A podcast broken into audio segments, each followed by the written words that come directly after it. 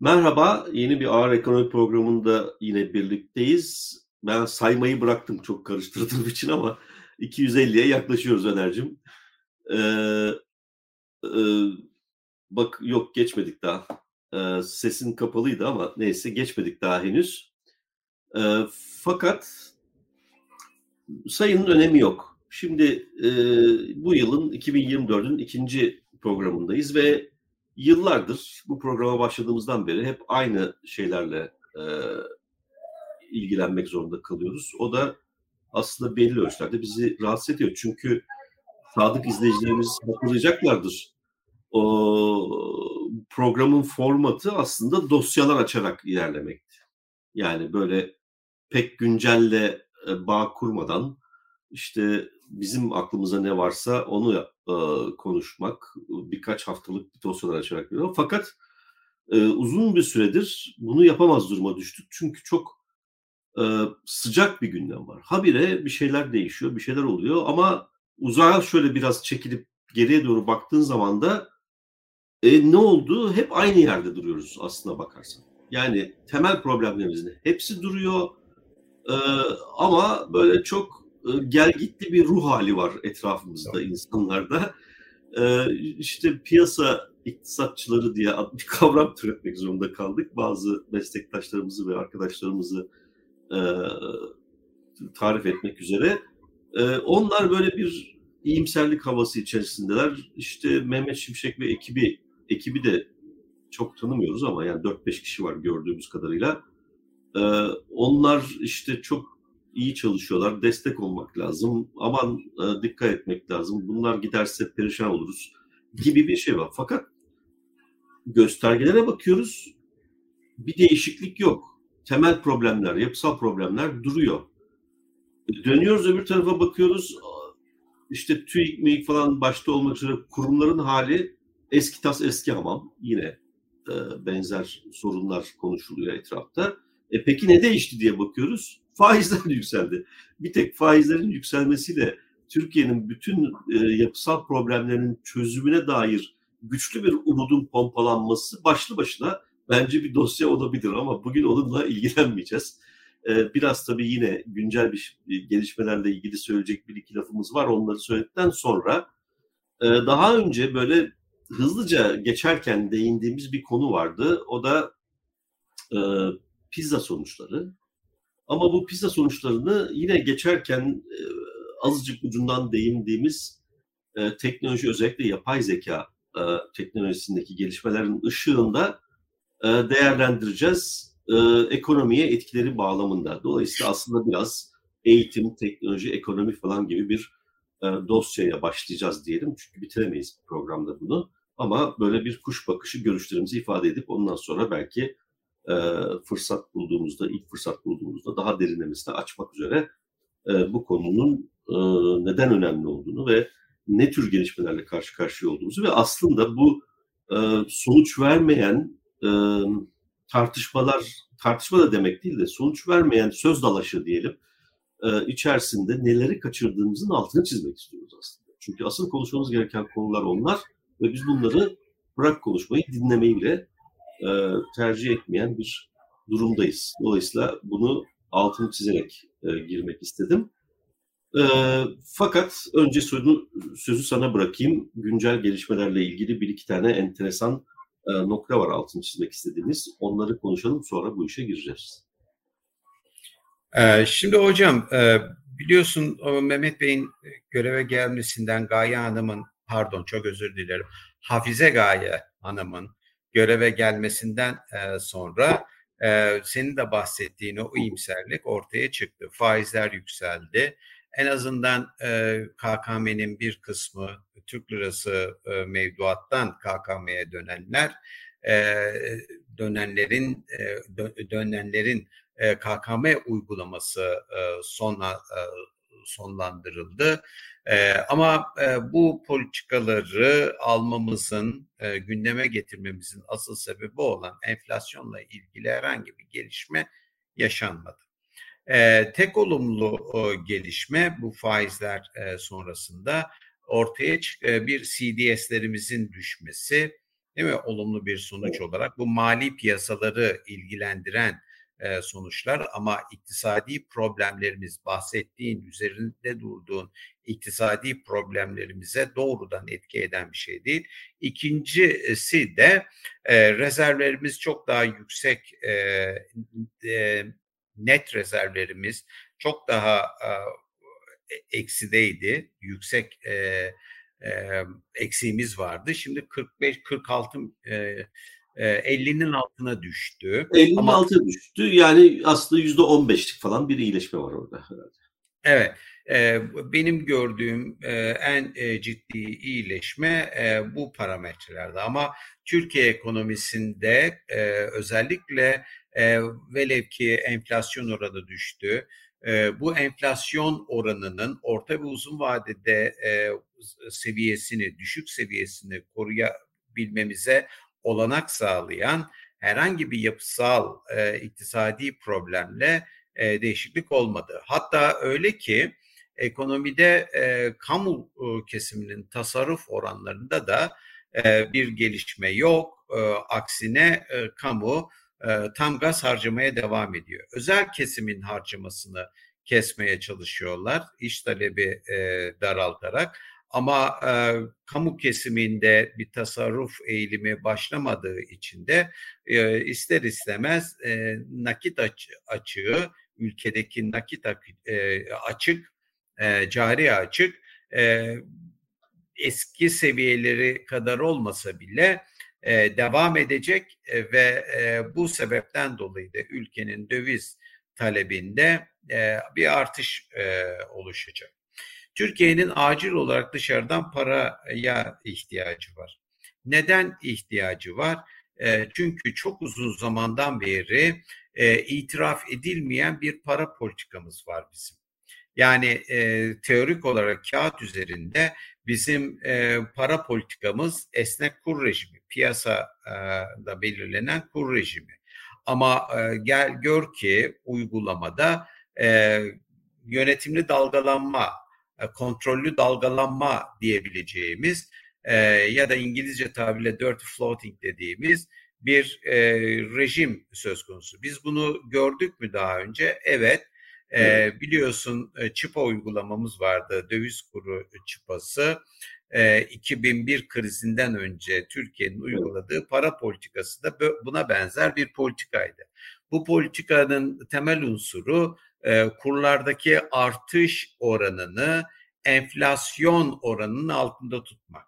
Neden? E, çünkü e, ana hedef burada enflasyonla mücadele olduğu için, enflasyon oranını düşürmek olduğu için Türkiye'de de e, kurlardaki oyun, e, kurlardaki artışın enflasyona geçişkenliği yüksek olduğu için. Neden yüksek? E çünkü ithalata bağımlılığımız çok yüksek ithalat pahalı hale gelince otomatik olarak iç e, fiyatlara da yurt içi fiyatlara da bu yansıyor. O yüzden de e, aynı 2000 e, yılında olduğu gibi şimdi de hiç o ama 2000 yılında e, kamuoyuna açıklayarak yani güven telkin ederek yapılan şey şimdi aynı şekilde açıklık, şeffaflık e, ve hesap verilebilirlik tırnak içerisinde e, hiçe sayılarak kamuoyuna e, bir oldu bittiyle empoze ediliyor. Enflasyon oranının altında kurun de, Türk lirasının değer kaybetmesi sağlanıyor. Bunun neticesinde de reel kur, reel kur, reel efektif kur yatay bir seyir izlemeye başladı. Son zamanlardaki eğilim o, yatay e, gidiyor. Bu e, enflasyon oranı arttıkça Türk lirasının bu şekilde değer kazanması da mümkün oluyor. 2000 e, yılında bu değer kazanmanın e, neticesinde yıl sonuna doğru bu değer kazanan TL o kadar e, yüksek boyutlara geldi ki o kur seviyesi tespit edilen kur seviyesinin sürdürülebilmesi mümkün olmadı. Neden? Çünkü vatandaş bunu gördü ve buna istinaden de döviz talebini e, arttırma ihtimali çıktı ve arttırdı. Burada da aynı şey e, muhtemelen olacak. Döviz e, talebi kontrol edilebildiği sürece bunu bir şekilde devam ettirmek isteyecekler. Ama bunun devam edebilmesi için bu şekilde bu politikanın devam edebilmesi için enflasyon konusunda piyasanın e, e, beklentileriyle ters yönde bir eğilim olması lazım. Yani bize sürpriz yapmaları lazım. Enflasyonda sonuç almaları lazım. Eğer alınamazsa bu olay, bu TL'nin değer kazanması şiddetlenerek devam edecek. Bu Türkiye e, açısından ciddi bir problem, handikap oluşturacak benim gördüğüm kadarıyla ve özellikle e, eksi rezervin ve e, e, 90 milyar dolar civarında KKM'nin olduğu bir ekonomide dışarıdan ciddi oranlarda e, para girmediği takdirde e, bu politika hüsranla sonuçlanır. Bu hüsranın sonucu ne olur?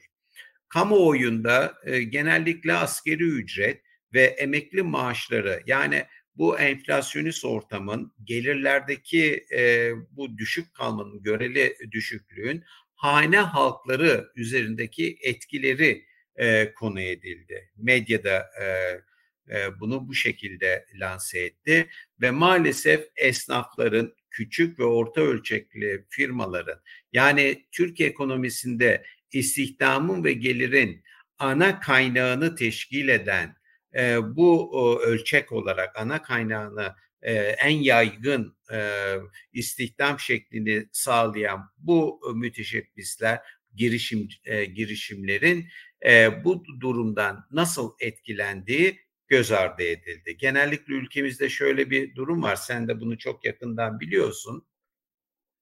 Sermaye denilince yani olaya emek ve sermaye ekseninden bakılınca sermaye kompozit, e, homojen, e, tek boyutlu bir e, şey rekabet edilebilecek bir şeymiş gibi insanlar e, görüyor ve herkese işte o büyük e, sermaye grupları gibi, Koç gibi, Sabancı gibi gruplar olarak adlediyor. Oysa sermayenin e, bir değil mi mikro ölçekli olanı var. Sizin e, bakkalınız, marketiniz, berberiniz, onlar esnaf veya küçük ve orta ölçekli e, işletmeler. E, bunları e, işte bu e, Marksist yaklaşımın e, dikte ettiği sermaye kapsamı içerisinde düşünmek biraz zorlama e, olur.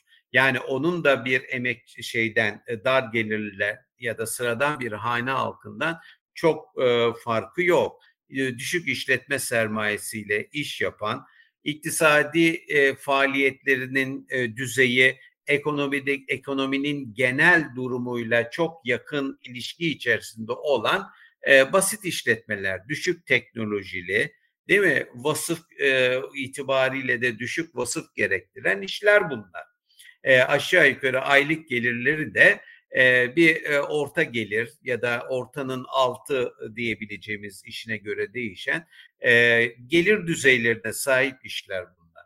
Şimdi e, dar gelirli belki enflasyona göre ücretlerinde sabit e, gelirler ücretlerinde gelirlerinde bir ayarlama e, imkanına e, sahipler.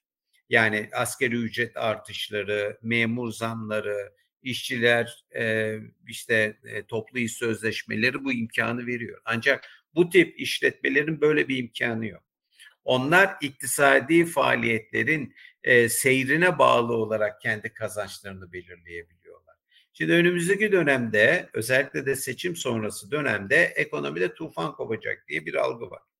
E, kısmen de doğru e, sanırım. Bu algı gereği ekonomi daralacak, kredi imkanları daralacak, iç talep e, düşecek ve iktisadi faaliyet hacmi e, düşeceği için de faaliyet kazançları bu işletmelerin özellikle e, küçük ve orta ölçekli işletmelerle mikro işletmelerin düşecek. Ama buna e, karşılık finansal e, giderleri artacak, ücret maliyetleri artacak, enerji maliyetleri artacak her şeyden önce vergileri artacak. Bu işletmeler zaten çalışma sermayesine sahip olmadıkları için yeteri kadar enflasyon üzerinden kim parasını e, sermaye olarak e, koyar neticede. Bu işletmelerin e, mevcut iktisadi faaliyet düzeylerini koruyabilmeleri mümkün olmayacak. e, ek e, krediye e, ihtiyaç duyacaklar. Benim anladığım kadarıyla Mehmet Bey e, bu kredi imkanlarını kontrol etme taraftarı. Yani hiçbir şekilde kredi genişlemesine izin vermek istemiyorlar. Neden? Çünkü iç talebi kontrol etmek istiyorlar. Başka ne amacı olabilir ki?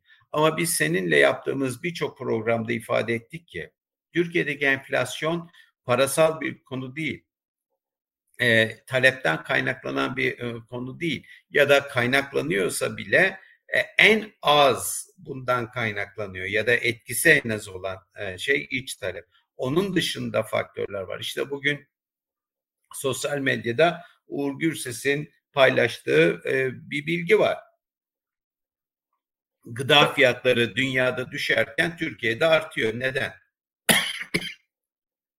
yani e, bu yapısal bir problem. Bunun para politikası bir şey yapamaz. Ya da e, Murat Kurum işte İstanbul Büyükşehir Belediye Başkanı adayı oldu.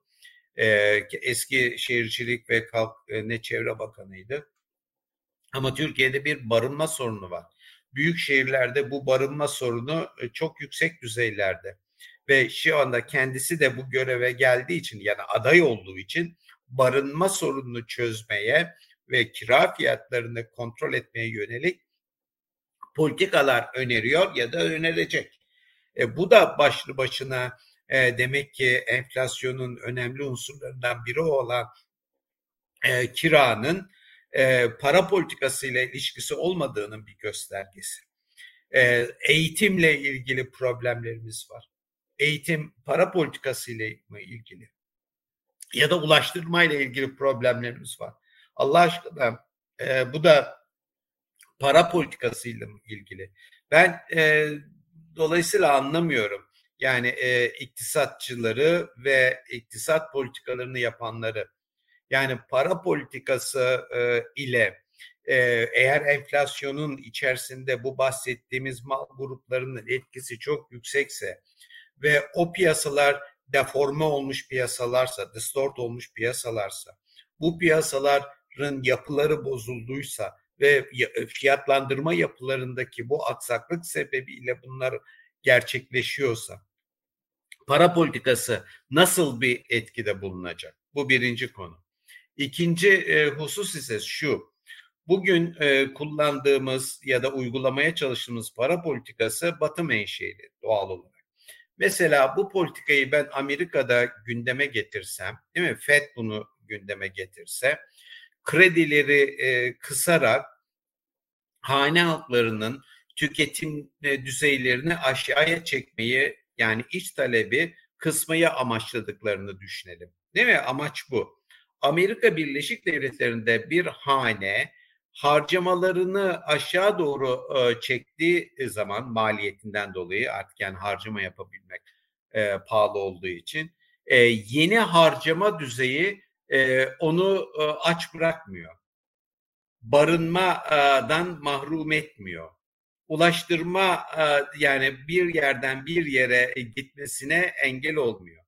Belki daha az dışarıda yemek yiyor ama aç kalmıyor. Alışverişini yapıyor. Ancak e, dolayısıyla onun için kredi e, maliyetlerinin artması e, yapmakta olduğu harcamalarda biraz aşağıya e, çekerek hayat standartlarından biraz taviz vermesine yol açabiliyor. Ama aynı politikayı Türkiye'de yaptığın zaman ve haneler borçlanma imkanlarından mahrum kaldıkları zaman ne oluyor? İnsanlar aç kalıyor. İnsanlar kira ödeyemiyor. İnsanlar e, işlerine gidecek e, parayı aylık olarak ceplerinde bulamıyorlar. Çocuklarını okula gönderemiyorlar. Yani e, aynı politikanın, aynı e, kredi imkanlarındaki daralmanın iki farklı hane halkı üzerine etkisi farklı. Çünkü Türkiye'de gelirler düzeyi, genel gelirler düzeyi düşük olduğu için aradaki farkı yani normal bir refaha erişebilmesi için yüksek refah demiyorum. Normale e, ulaşabilmek için insanlar gelir açığını ki Türkiye'de ücret düzeyleri dikkate alınırsa bir gelir açığı olduğunu iddia ediyorum. Bu gelir açığını e, ya e, konu, e, komşularından, hısım akrabadan borçlanarak ya da bankadan borçlanarak giderip işte bir ay e, hayatını e, e, sürdürebiliyor.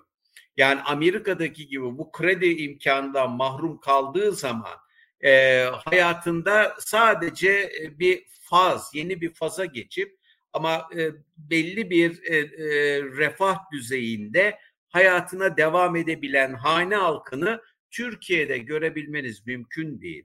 Yani kredilerin her iki ülkede ya da e, ekonomideki fonksiyonları farklı. Türkiye'de sıradan vatandaş düşük gelirlerin kredi alma motivasyonu ve sebebiyle Amerika'da veya gelişmiş piyasa ekonomiler farklı. Dolayısıyla siz e, kredileri e, kesme politikanız, değil mi? Düşürme ve o yönde iç talebi e, daraltma e, şeyiniz e, sanki ülkede herkes krediyle lüks tüketim mallarına harcama yapıyormuş gibi bir algı oluşturuyor. Yani e, e, derdiniz sanki bu lüks tüketimi şey bak. Oysa Türkiye'deki vatandaşın kredilerle elde ettiği karnı doyurmak.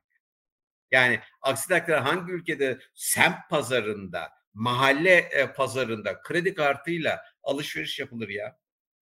Ha, dolayısıyla e, bu farklılıklar e, sebebiyle gerek hane halkları gerekse e, küçük ve orta ölçekli işletmeler için e, durum pek parlak değil ve parlak daha da e, kötü olacak e, maalesef ve bu önümüzdeki seçimlerde bu tercihin e, oylanacağı bir seçim dönemi olacak gibi görünüyor bana.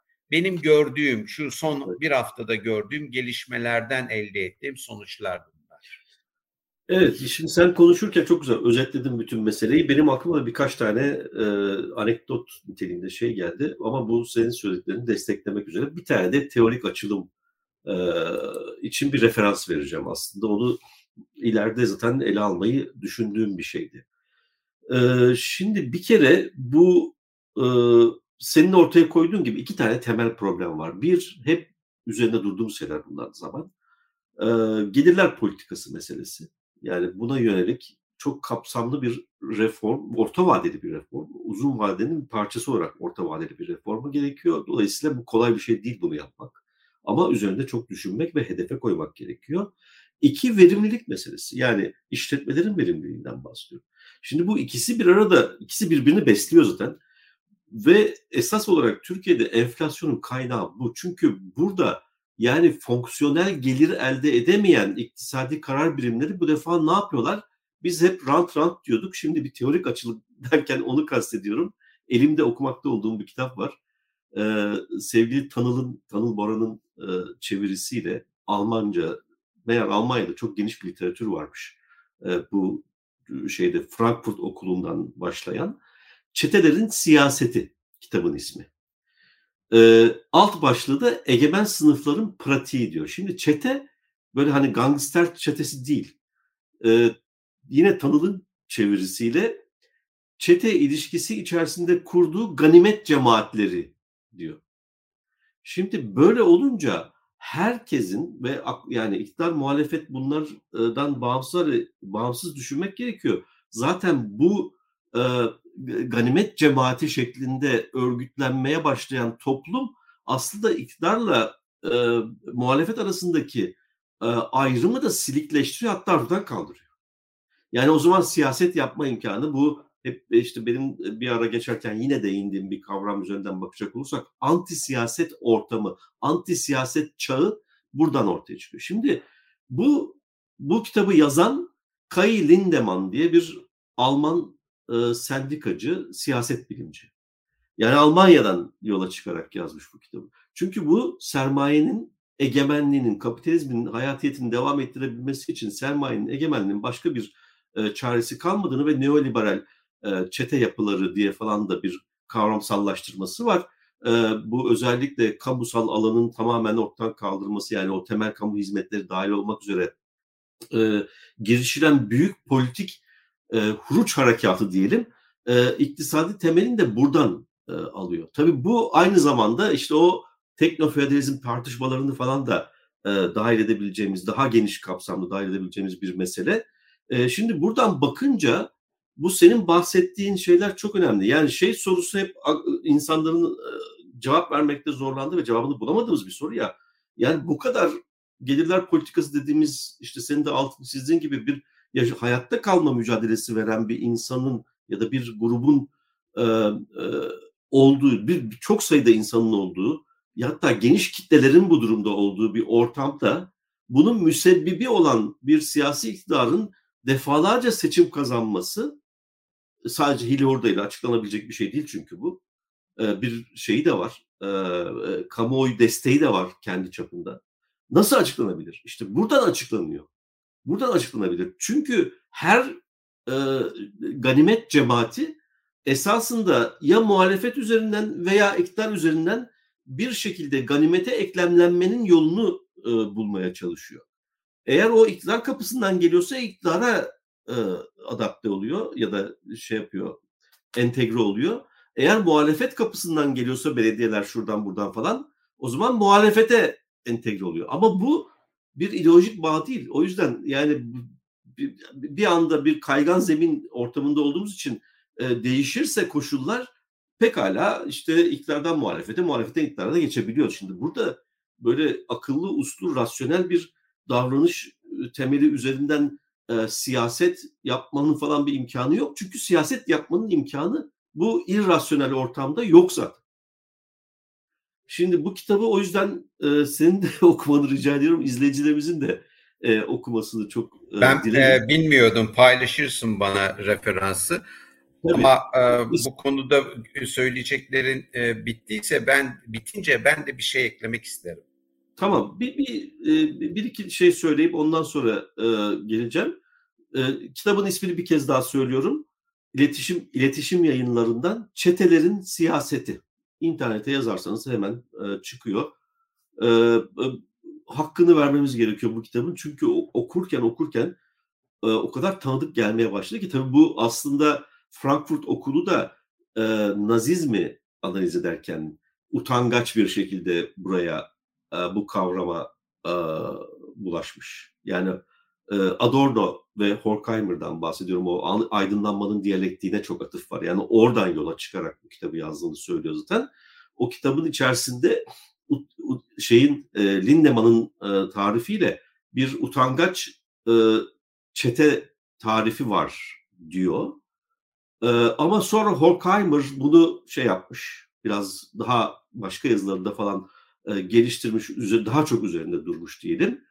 E, Lindemann işte biraz neoliberal çağa uyarlamış. E, ama öte yandan e, ben Lindemann'ın da bir adım ön, ötesine gitmek gerektiğini e, çünkü artık bu açıdan baktığımızda çünkü bu şey e, ganimet cemaati ve sermaye arasındaki bağ e, itaate karşı korumanın bir sonucu. O, o, o temelde ortaya çıkıyor. Şimdi e, pek çok e, sosyolog, antropolog, özellikle antropologlardan bahsediyorum.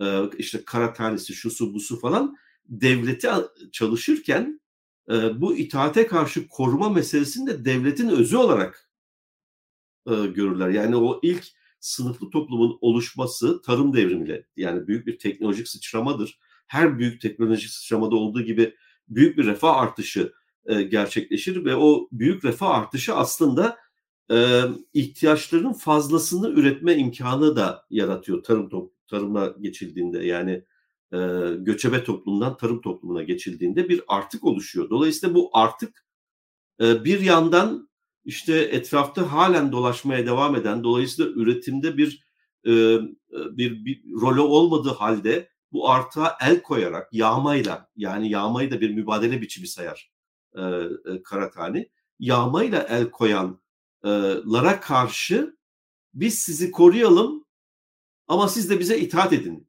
ama bu itaat aynı zamanda o artıktan ben de payımı alayım e, e, örgütlenmesi.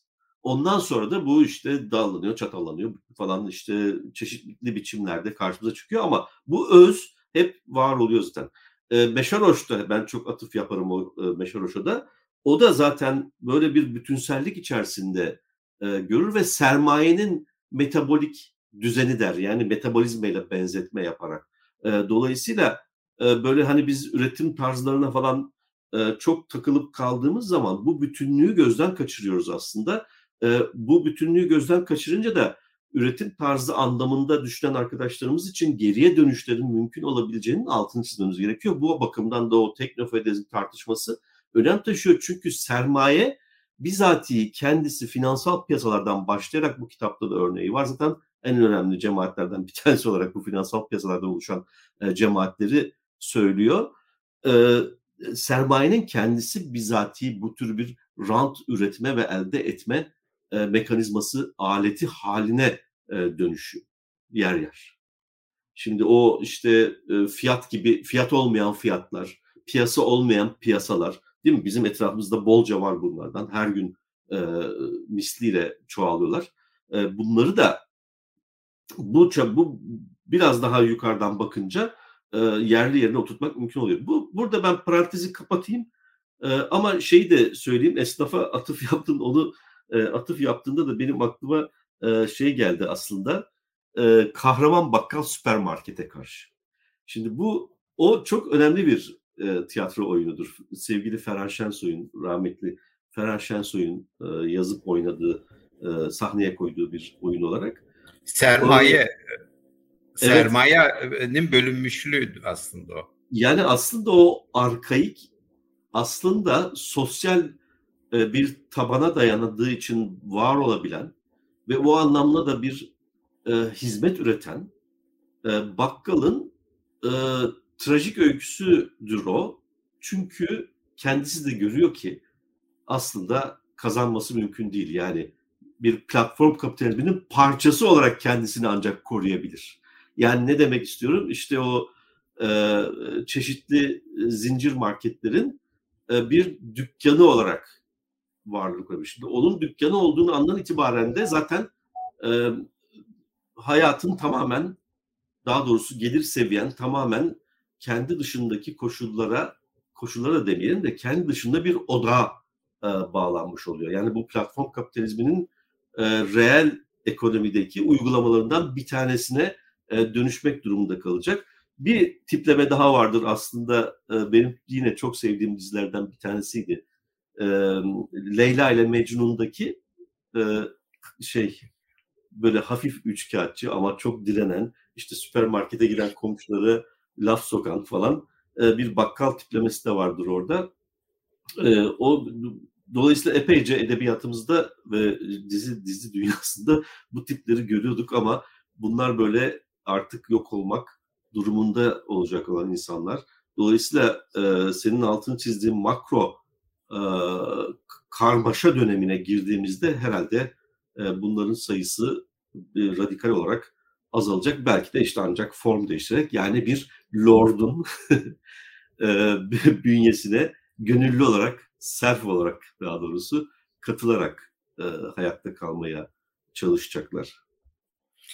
Ee, e, ben e, senin biraz önce bu Frankfurt Okulu'nun işte çete e, kapitalizmi, çetelerin hakimiyeti olarak ifade edilen konuya. Türkiye'den bir örnek vererek neden Türkiye'de işte solun hadi aşırısına gitmeyelim en azından sosyal demokrasinin yoksullar arasında yaygın olmayışını veya e, yoksullar arasında AKP'ye desteğin değil mi? E, zaman içerisinde özellikle e, 2002'den e, itibaren e, yükselişe geçtiğini anlatmaya e, çalışacaktım bir örnek e, üzerinden ve e, bu şekilde de aslında kitlesel bir suç ortaklığımız var. Bir illegalite e, devlete karşı, kurumsal e, düzene karşı illegal bir duruşun e, kolektif hale gelişinin güzel bir örneği var ülkemizde.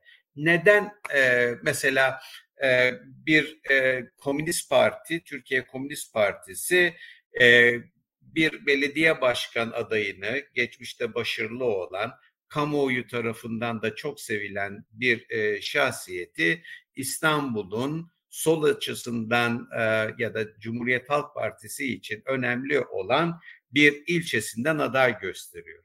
Oysa komünizm daha çok ezilenlerin değil mi işçi sınıfının emeğiyle e, yaşama mücadelesi veren insanların bulunduğu bölgelerde yükselmesi, orada taban bulması istenir. Ve anladığım kadarıyla kamuoyunda da bu yönde bir takım eleştirilere maruz kalıyor haksız yere ilgili e, kişi. Neden eleştiriliyor onu da anlamış değilim. E, tabii onu da bir e, kenara koyarak dipnot olarak vermiş olayım. Oysa e, Türkiye'de işte biraz önce üretimin ya da Marksist gelenekten gelen anlayışın anlayamadığı bir husus var. Bu işte suç ortaklığı meselesi. Yoksul insanlar şehirlerin, kentlerin sadece İstanbul'da değil aynı zamanda e, Türkiye'nin dört bir yanındaki kentlerin çeperlerinde kötü şartlarda zaman zaman da illegal e, alanlarda yaşayan insanlar. Değil mi? Yani gece kondularda e, yaşayan insanlar. Hazine arazilerine çökmüş. Orada işte bir gecede e, binalar e, yapmış derme çatma ve oralarda yaşamını sürdüren insanlar. AKP emeğiyle geçinen insanlar. Ama AKP bu insanlara ya da sağ siyaset Türkiye'de soldan farklı olarak bu insanlara bu insanlara ciddi servet transferi yaptı. Sosyal transferleri kastetmiyorum. O insanların yaşadığı hazine arazileri üzerine evlerini diktiği yerleri legal hale getirdi. Siz e, gece konduyu e, kamu hizmeti getirdiğinizde onu şehre entegre etmiş oluyorsunuz. Daha sonra bu e, insanlara imar aflarından yararlandırdığınız zaman e, bu e, entegrasyonunuz bir başka boyut e, kazanmış oluyor ve daha önce illegal olan o konutlar artık konut sektörünün en azından arsası itibariyle e, bir parçası oluyor. E, metası haline geliyor. Yani siyaset eliyle o e, gece kondulara gece kondu sahiplerine bir servet aktarıyorsunuz ve insanları emeklerinden, kol güçlerinden bağımsız olarak sadece bir illegal işgaliyet e, üzerinde geçmişte yaptıkları işgal ettiği araziler üzerinde servet sahibi yapmak e, zorunda kalıyorsunuz. Rahmetli Mümtaz Soysal'ın bir lafı vardı geçmişte. Bunu Besim Hoca da söylerdi. 1961 Anayasası e, ülkemize bol gelmiştir e, derlerdi. Yıllarca ben düşünmüştüm. Ya bol gelmek ne olur? Yani insanlara özgürlük veriyorsunuz. Aslında sebep şu. E, bu modern ser, e, sanayi toplumunda e, oturmuş sınıfları olan sınıfsal bilinç e, bilince erişmiş kesimlerin bulunduğu ve bu sınıfsal bilinçlerin de bir takım haklarla desteklendiği bir toplum düzeni anayasası. Ama ülkede bu yoksa değil mi? Bir sınıf bilinci bizim Marksist anlamda düşündüğümüz bilinç yoksa sizin o anayasayı savunacak e, toplumsal sivil bir inisiyatifi ülke içerisinde oluşturabilmeniz mümkün değil.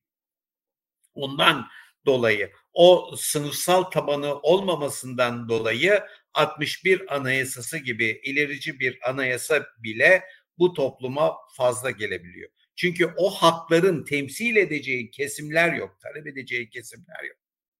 Keza aynı şekilde e, bu bahsettiğim hocalar şunu da söylerlerdi. Emekçi e, grubu e, sınıf bilincine erişemedi sınıf bilincine erişebilmek için ben bunu bir kitabımda da kullanmıştım aslında. Bir e, sınıf bilincine erişebilmek için o sınıfta emeğin ortak bir payda olması ve insanların emeği dışında bir gelir elde edebilme ihtimali olmadığı için de birlikte kolektif davranabilme kabiliyeti e, geliştirmesi gerekir derdi. Oysa Türkiye'de hiçbir zaman e, bu sınıflar tarımla olan bağlarını kesemedikleri için sürekli olarak değil mi kentle kır arasında gidip geldiler. bunun neticesinde de bilinçsel e, düzeyleri de e, ve kültürel manada da bir kopuş, tam bir kopuş yaşayamadılar. Bir tarafta kırsalın geleneksel işte mukaddesatçı, milliyetçi e, kültürü, diğer tarafta da e, şehirlerdeki işte e, kopuş. Bu daha çok da geçmişinden, geçmişini inkar, geçmişinden e, kopma gayreti olarak ifade edildiği için de e, şehirlerde e, buna bir ant, e, e, tepki olarak da giderek daha çok e, oranda geçmişini sahiplenme davranışı geliştirdi bu kesimler. Şimdi bunları niye anlattım? İşte siz o fakir muhitlerde insanlara işgal ettikleri topraklar üzerinden o toprakları piyasaya entegre ederek değerli hale getirip bir servet transferi yapıyorsanız bakın aylık gelirden e, bahsetmiyorum. Aylık e, sosyal yardımdan bahsetmiyorum. İnsanları servet sahibi yapıyorsunuz ki o insanlar şimdi o gece kodun üzerine apartman dikiyor ya da kentsel dönüşüme tabi olduğu için de bir iki kat ne bileyim sözleşme ile e, değil mi konut e, hakkına e, erişebiliyor. Böyle bir insanlar e, silsilesinden siz nasıl bir emek e, etrafında bir bilinç oluşturmasını beklersiniz? Ve bu insanlar nasıl e, işte e, sol argümanlar peşinde, düşünce peşinde gidebilir? Yani bu aslında bizim ülkemizin kolektif işbirliğiyle yani toplu, toplumun özellikle yoksul kesimin bir araya gelerek değil mi? Kamu kaynaklarının yağmalanması üzerinde ki bu yağmalanma ya da kamu kendisi devlet ya da siyaset izin veriyor. Servet transferi e, yapılmasıyla gerçekleşiyor. Bunu e, daha sofistike e, düzeyde yapanlar da elbette toplumda var. Hani mafyalaşma ve daha illegal ya da yük, büyük sermayelerin yaptığı da buna benzer şeyler. Büyük ölçüde katılmadığımı söyleyeyim sınıf bilinci meselesine özellikle. Çünkü sınıf bilinci doğrudan doğruya üretim şeyin sürecindeki e, bulunduğu konumun doğal bir e, fonksiyonu değildir. Yani orada başka unsurlar da var. Esas itibariyle siyasi bir şeydir ama bu servet transferi meselesini ben herhalde ilk 97'de bir e, sunuşta şey yapmıştım, e, dile getirmiştim. Ondan sonra birkaç defa daha e, dile getirdim. En sonda birkaç ay önce, 2-3 ay, Aralık ayının başıydı galiba. Mimarlar Odası'nın bir toplantısında İstanbul ile ilgili bir toplantısında tekrar dile getirdim.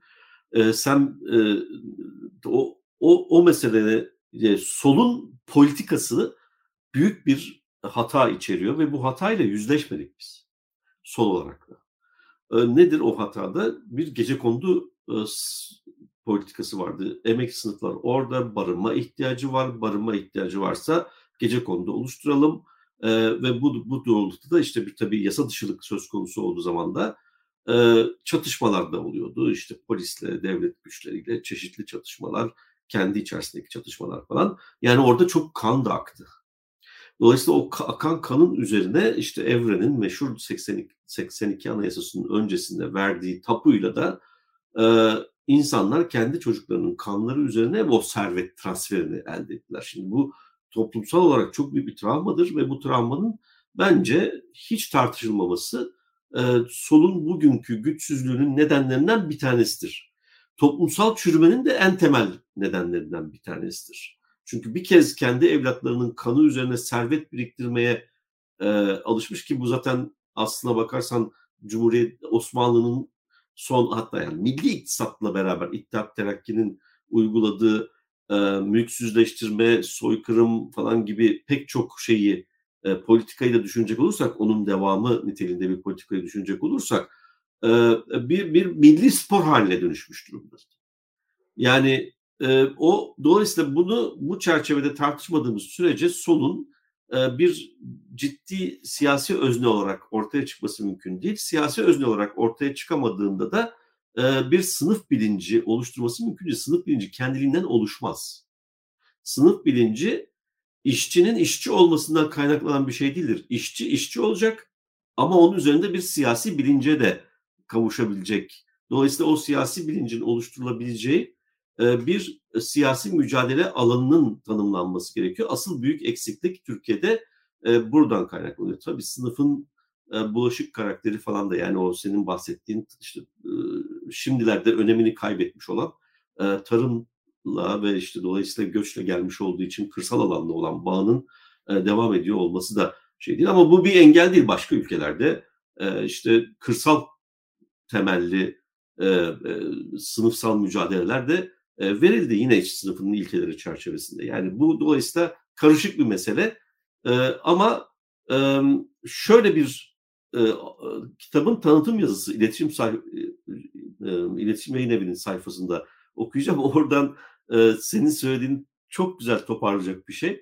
Kitapta kullanılan çete kavramı dar anlamdaki kriminal çetelerle sınırlı değil, yönetilenlerin, emekçilerin oluşturduğu topluluklara belirli bir sosyal koruma sunması karşılığında bunu sen servet transferi diye de genişlettin sosyal korumanın ötesinde. Bir tür haraç gibi onların itaatini ve rızasını alan iktidar ağlarını anlatıyor. İtaat, itaate karşı korumanın devlet olmanın kadim ilkesi olduğunu hatırlatarak. Tam da benim söylemeye çalıştığım evet. şey. Evet, sen buna bir de servet transferini ekliyorsun iç mekanizma olarak. Bu Türkiye'ye özgü olarak söyleyebileceğim şey. Çünkü Almanya'da böyle bir şey yok. Almanya'da çünkü bakın solun e, e, konut sorunu dediğimiz zaman ilk aklına gelen e, ucuz konut üretmek. Yani bu bir refleks haline dönüşmüş durumda. Bu böyle bu halbuki konut sorunu konut sorunu sosyalist çözüm bu değil. Konut sorunu sosyalist çözüm mülkiyet kalesi yaratmak değil. Konut sorunu çöz, sosyalist çözüm konutun bir mülkiyet nesnesi olmaktan çıkarılması başlı başına. Ama ama bizde alışkanlıklar var. İşte Sol da biliyorsun geçmişte işte, çok ama, yakın geçmişte. Evet. yani o e, şeyden kaynaklanan işte yani mesela Marx'ta bu ekonomi dışı yani şöyle bir şey de var işte bir, bir, bir cümle daha var. Çetelerin ise yerleşik Marksist ekonomi politiğin bir eleştirisini de yapıyor. Sadece zorun değil, ekonomi dışı gibi görünen başka öznel etkenlerin ve eylemlerin sınıfların oluşumundaki ve bizzat ekonominin şekillenmesindeki rolüne dikkat çekiyor. Yani bir parça eksik ama Marx'ın şeyine girdiğin zaman detaylarına aslında bu tür e, ekonomi dışı faktörlerin e, yani başlı başına e, Fransa'da sınıf savaşları, Fransa e, Louis Bonaparte'ın 18 bürümeri ve Fransa'da iç savaş üçlemesi olağanüstü bir sosyoloji metnidir. Ve tam da bu eksiklikleri şey yapar. Yani Marx'ın metodolojik yaklaşımına içkin bir şey buradaki getirilen bir şey. Ama Marksizmin didaktik kavranışı diyelim olumlu bir yaklaşımla adlandırmayla e, bunları dışarıda bırakıyor zaman içerisinde e, işte asıl büyük problem oradan geliyor çünkü günümüzü anlamakta ve yorumlamakta o zaman çok sayıda Marksist arkadaşımız ne yazık ki e, zorlanıyorlar. Çünkü bu aslında e, bu sosyolojik zenginlik yani metodolojik zenginlik e, son derece önemli. Yani o işte ne bileyim bir 10 yılı altyapı mı üst yapıyı belirler, üst yapı mı altyapıyı belirler saçma tartışmasıyla geçirdik ki bu yani öyle bir şey Marx'ta yani Marx'ın yaklaşımı metodolojik yaklaşımında aslında böyle bir karşıtlık yok ki. Ama o didaktizmin getirdiği bir e, kavramsallaştırmanın sonucu olarak aslında e, e, e, nedir enerjiyi boşa tüketen bir yaklaşım. Şimdi e, bugünü anlamak için e, artık yepyeni araçlara ihtiyacımız var. Yani gerçekten e, teorik olarak da geliştirmemiz gereken yepyeni araçlara ihtiyacımız var. E, o, bakımdan da yeni kavramlar ve yeni e, çerçevelerle, yeni bakış açılarıyla e, genişletmemiz gerekiyor. Bu bakımdan da e, önemli bir kitap. Yani çetelerin siyaseti alt başlığı bir kez daha söylüyorum. Egemen sınıfların pratiği. Yani iktidarda kalma e, e, araçlarından bir tanesi olarak aslında bunu e, şey yapıyor, kavramsallaştırıyor Lindemann. Şimdi bu bakımdan da tartışmayı çok hak eden e, bir kitap. Bence üzerinde uzun uzadıya e, durmamız gerekiyor. E, asıl konuşmamız gereken konuya gelemedik.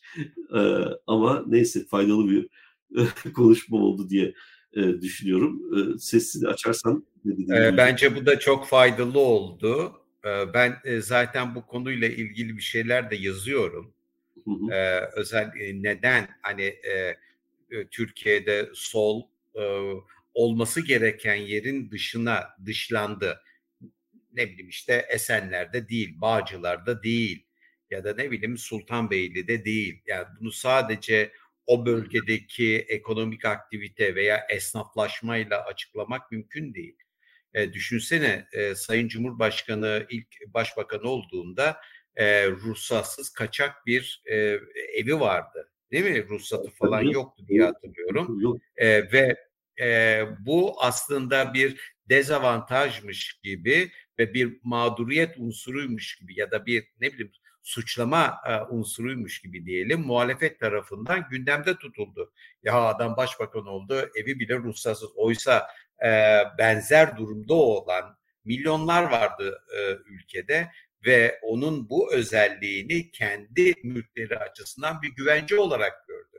Ve dedi ki o ruhsatsız evde oturuyorsa e, o oturduğu müddetçe ben de benim evim de e, güvencede dedi.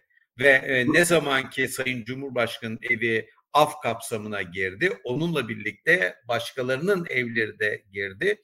Düşünsene e, ve birden e, krediye uygun hale geldi evleri.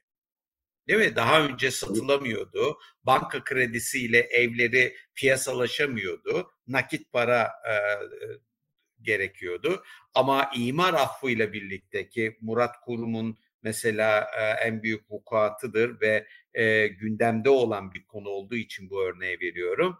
E, piyasalaşmaya e, olanak sağladı. Ve bu bir ciddi servet transferi. Sattığın evi, daha önce 1 milyona sattığın evi e, imar affından sonra 30 milyona satar duruma geldi. Evet. E, e, çalıştın mı? Çalışmadın. Aynen. Sadece bir kağıt oyunuyla. Dolayısıyla sadece zengin kazanmadı. Aynı zamanda e, bu kesimler de bir şey kazandı ve o kazandıklarının karşısı, karşılığında minnettarlarında e, iktidarı siyaseten destekleyerek gösterdi bu kesimler.